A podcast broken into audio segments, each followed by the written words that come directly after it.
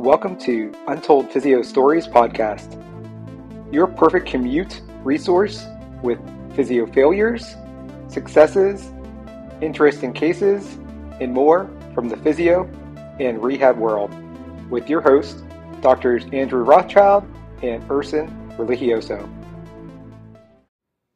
If you've had dreams of starting your own side hustle, make sure to check out Curve Health Online. They have an iPad, iPhone, and Android app, and they only take home 7% of whatever it is you charge. Otherwise, it's free for their all-in-one computer vision, exercise library, HIPAA-compliant messaging system, and telehealth platform. Again, check it out at modmt.com/curve, C-U-R-V, and make sure to tell them Dr. E sent you. Welcome back to Untold Physio Stories Podcast. I'm your host, Dr. E, with Modern Manual Therapy, Edge Mobility System, and our 4-month online mentoring program, Modern Rehab Mastery. My co-host, Dr. Andrew Rothschild, again, still out and about. One day we'll get back together. Today I have my super mentee, Dr. Malik Parker, who recently got credentialed in MDT. How's it going today, Malik? It's going well. Thanks for having me on, Dr. E. Yeah, no problem. No problem. Congratulations. I hear you just got credentialed in MDT. Oh, yes. I just got notice of it probably a couple days ago. I took the exam 2-3 weeks. I had been practicing McKenzie for such a long time, it felt like. I think I was introduced because of you and taking your course and wanted to learn more about your foundation. So I ended up taking all the courses and figured it was probably about time I get certified. Nice, nice. Yes. And that's what I love about the way you think, like you said last time, even if you said that I oversold you, is that you just keep on trying things until it works, until you fail. But you definitely try things that I otherwise wouldn't have, and that's why it's always great to get your perspective. Oh, nice. Well, thank you. I appreciate it. Yeah. I'm just thinking, what would you do? Yeah, nice. That's actually what I think, too. What would Malik do? Well, that's good. All right. So this is a pretty simple case, but I just want to basically talk about how I think everyone should be screening the spine. And if you're not, it's a really easy thing to do if you know repeated motion exams or the way that I teach clinical practice patterns. So I saw a patient several years ago, marathoner, after a stress fracture. I basically just did general rehab. She had some lumbar issues, and after her forefoot stress fracture, she had some ankle lateral tibial glide stuff. I get her lateral tibial glides and then eventually worked on her strength and stability. She got back to doing marathons in several months. So that was kind of expected. Before, she was just kind of getting passive care at a high volume clinic and wasn't getting anywhere. So she ran several marathons since then. And then she's been having some like odd just feet issues, and then the kind of expected for high volume runner who maybe doesn't have shoes that fit them that well, just like the black toenail. So she's been going to a podiatrist mostly for the wear and the tear. Also severe calluses on her right side, and those are kind of cut off with the razor blade like I expected. I don't know if you've ever had that done.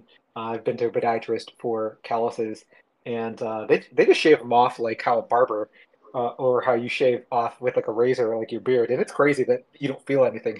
Have you ever had that done, just as an aside? Well, I have not. And I don't think I've, it's possible that maybe I had a patient that's done it, but not that I can think of. But yeah, I've not. That sounds interesting. Yeah. If you imagine just someone taking a razor to your foot and then just shaving off skin, you can just see it falling off. And yet you don't feel anything, as if like they actually anesthetized you, but they hadn't. I don't know. I always just found it like a crazy process. But anyway, I've definitely had calluses of my own where I just pick off the skin and I'm like, I feel nothing. This is so weird. So yeah. I kind of did it. Yeah. So anyway, for whatever reason, he just said, hey, you know what? You're overpronating. And since you're a runner, you should wear these orthotics, even though you're asymptomatic. 2 weeks into that, she started developing what she thought was a hamstring strain. She didn't necessarily want to come back and see me because I'm out of network, and she just thought, hey, you know what? I'm just going to go see like a PT who's in network, because this is a simple hamstring strain and not something that would need my services. She saw this guy for 2-3 weeks, a couple times a week. He said, oh, yeah, it's a simple grade 1 hamstring strain. Meanwhile, her hamstring just kept on getting worse. But she told me a couple key things that led her to me. One, that she wasn't really getting any better. And two, she felt that even though he was nice, that he just wasn't really experienced in running. You know, she wasn't quite getting the results. Yeah. So it seemed like a hamstring strain. I mean, you know, it hurt in the belly of her hamstring. It came on with running. She only feels it with running. But then in the history, she also told me she feels it when she gets up after sitting. You know, and that's always something that tells me, yes, I don't necessarily know if this is a real hamstring strain. And just to prove it to her, I used the dynamometer I've been promoting online and in social media, the Actiforce 2. When I tested her hamstrings, both hip extension and knee flexion, they were actually pretty close, almost within 10%.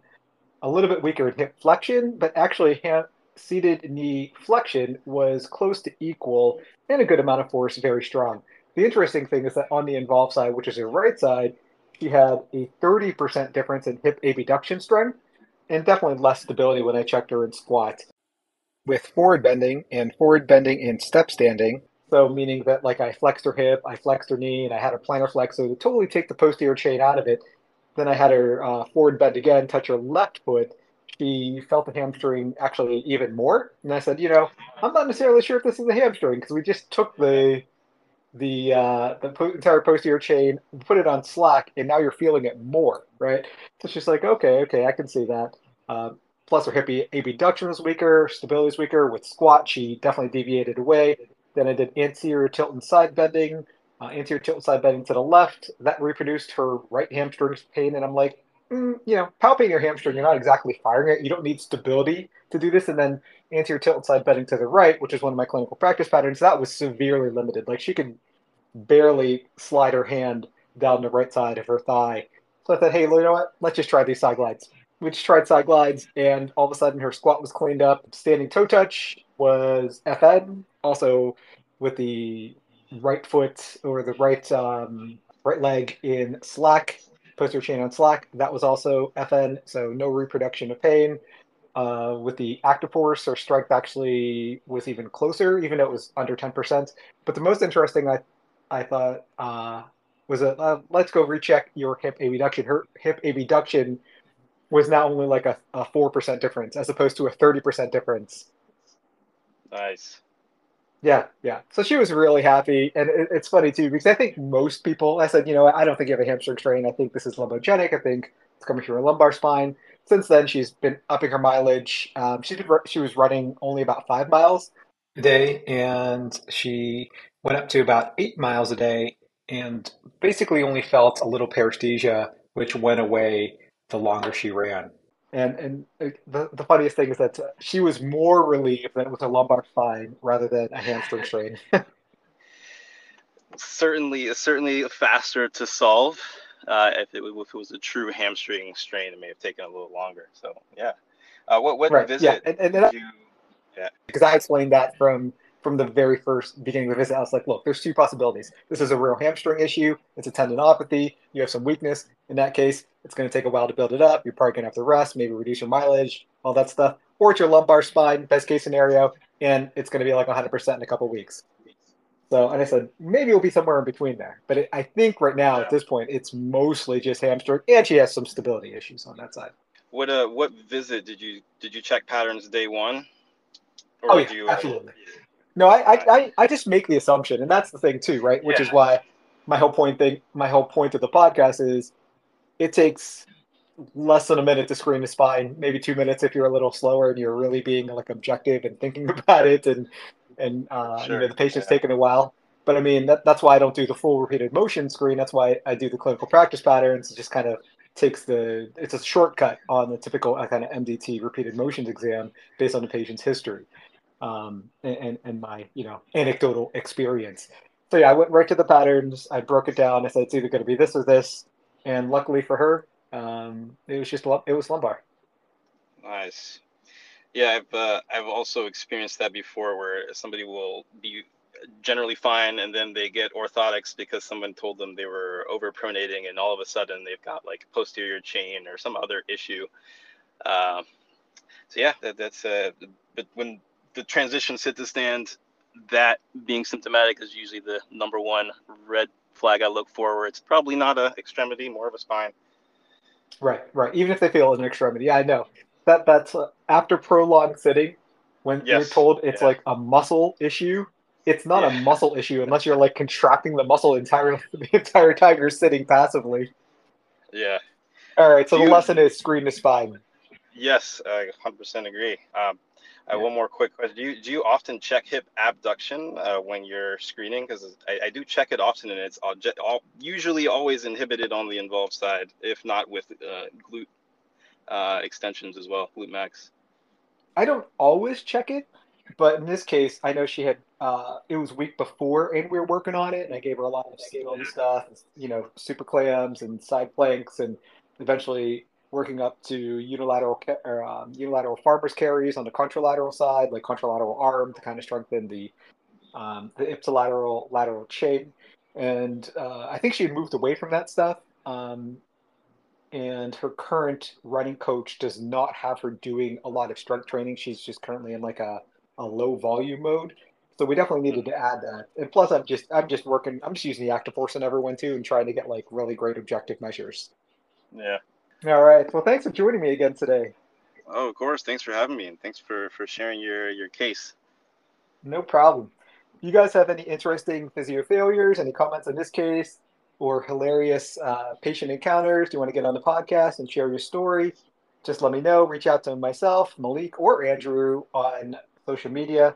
And please rate Untold Physio Stories 5 stars. Subscribe on Apple, Google, or Spotify, wherever you listen to podcasts. And as always, you guys have a great day.